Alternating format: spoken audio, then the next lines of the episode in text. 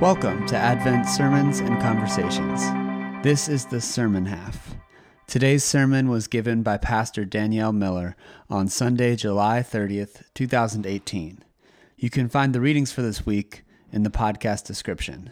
Join us for worship anytime, every Sunday at 9 a.m. or 11 a.m. in English and 12:30 p.m. in Spanish at 93rd and Broadway. Traveling while clergy is tricky business. You really have to decide ahead of time when you sit down on the plane, train, bus that if engaged in conversation, will you reveal what you do? You see, there are really three main responses people have when sharing you're a pastor. One, the conversation ends as people quickly catalog what they've said and just as quickly dismiss the pitfalls of what they might say in favor of silence. Two, people defensively or proudly, and often both, launch into all the reasons they are or aren't a person of faith. Or three, people pour out their life stories and ask the big theological questions about pain and suffering that have no easy answer. When you're in an enclosed space for hours on end, it's really important to know what you're ready to handle. The woman next to me on the plane had just spent the last hour on option number three. She poured her heart out. It was confession at 30,000 feet. And then she asks me, with tears in her eyes and anger in her voice, Where is God? I opened my mouth to launch into an apologetic for God, and nothing came out. Her anger and pain stole any well meaning words or academic arguments. Flying through the heavens, my childhood answer of up above our heads didn't hold sway. So I reached out, covering her hand with my own. And we sat in silence.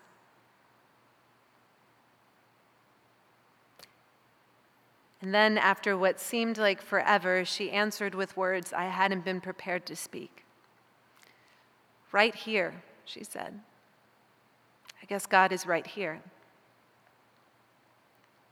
Miracle stories like the one we read today often make me, at best, uncomfortable, or at worst, angry. Yes, they are beautiful. Yes, they speak to the awesome power of God. Yes, they are signs of Jesus, but why then and not now? There are people who are hungry now and broken now, like my companion on the plane. These miraculous encounters drive me to anger and despair, asking, Where is God now? In fact, for a long time, that was my only response to these stories. I avoided preaching on these miracles when possible and played down their powerful witness at every turn for fear of having to face the question in my own anger which, if I'm being honest, was really just a mask for a deep sadness. I was so caught up in trying to reconcile our world's injustice with Jesus' one and done miracles that I lost track of what these miracles really are about. These miracles are an answer to that very question of where is God? And they do so by shining light on the question who is God? These stories and signs tell us God is right here, not in the one and done miracle, but rather in what the miracle reveals about the nature of God, what the miracles reveal about the nature of Jesus. As the people gather to listen to Jesus in our story today, it is the season of Passover. They have Moses in mind. They are remembering God's great liberation in the Exodus.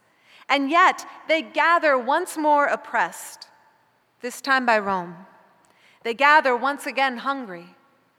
They gather hanging on to the words of Jesus, yearning for an echo of the prophets of old.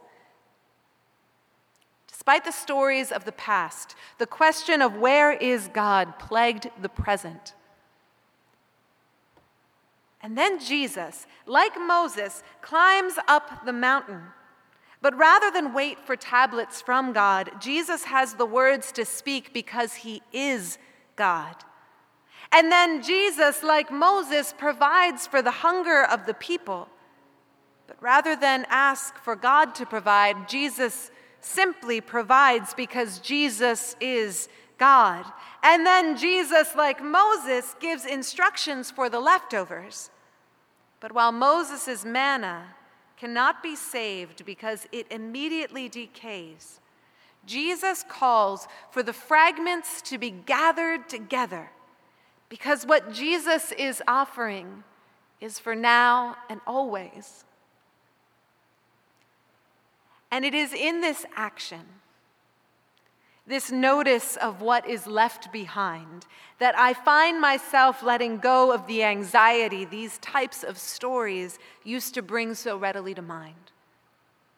If this is not a story about food, but rather one about the identity and values of the divine, there is hope beyond the telling that God sees value in the fragments. That God looks at the broken and splintered pieces and sees what once was and what can be in the midst of what is. And so, if God can value what is broken, it means that breaking isn't the worst thing that the pain of this world, that the, the breaking of things of us does not preclude us from God's notice, from God's redeeming, from God's love. It might, in fact, prepare us for those things in a way that perfection and comfort never could. It might prepare us to be more than the recipient of grace, but the giver as well. Breaking, you see, can lead to mending, to growing, to strengthening. The seed breaks to root, the shell breaks to grow, the bread breaks to feed, and the heart breaks to love. Breaking isn't the worst thing.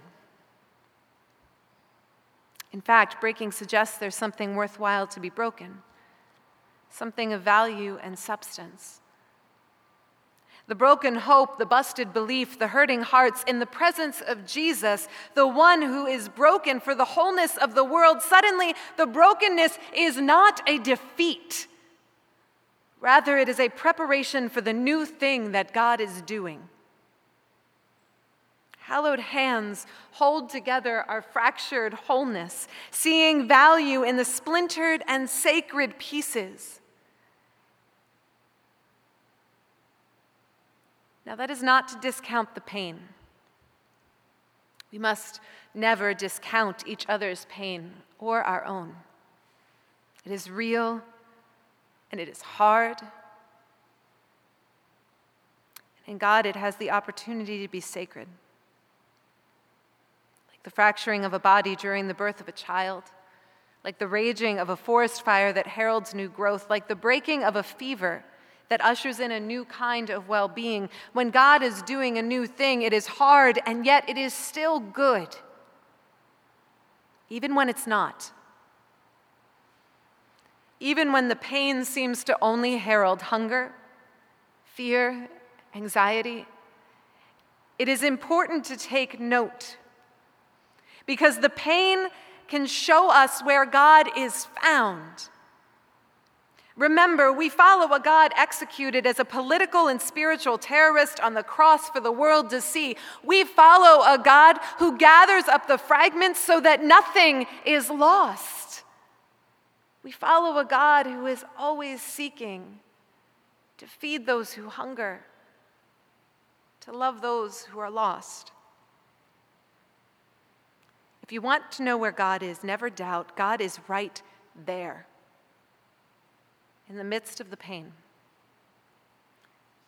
When I was a little girl, I was afraid of the dark, afraid of all the things that go bump in the night. I wasn't afraid, though, when my mom came in to kiss me goodnight, or when my dad was there to remind me I wasn't alone. Over the years, my fears might have shifted, my vulnerabilities and fault lines larger, the same principle holds true. Don't ever underestimate the power of presence. Do not ever underestimate the power of notice and care and love. This is where God is. God is right here. Now, note, just because God chooses to locate God's self in the midst of our struggle, It does not mean God causes the pain. God does not cause the pain, but God does know how to redeem it, to transform it so that our pain is no longer an entity unto itself, so that our brokenness does not signal defeat, so that our vulnerability might indeed be our strength. Not the strength the world so, is so likes to tout, the strength of swords and stocks and supremacy, but the strength that God desires justice and mercy and love. The Greek word that we translate as broken pieces or fragments in our gospel story today is the same word used by early Christians to describe communion. Today, today you will hear me declare to you come and receive what you are, the body of Christ.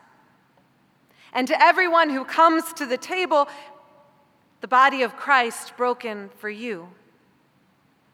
You see, that body of Christ is broken. You are the body of Christ. You are broken, yet in God's hands, it is a brokenness that feeds the world right here. God is right here. I have seen it. I have been the recipient of it, fed by the precious fractured pieces of the body of Christ, brought together to be broken for the sake of the world. Breaking isn't the worst thing.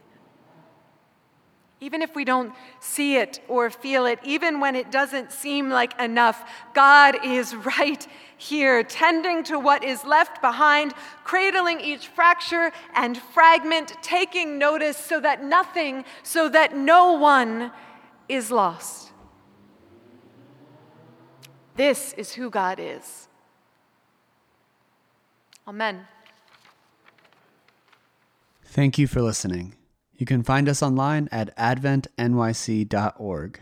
Our services are at 9 a.m. and 11 a.m. in English and 12:30 p.m. in Spanish at 93rd and Broadway.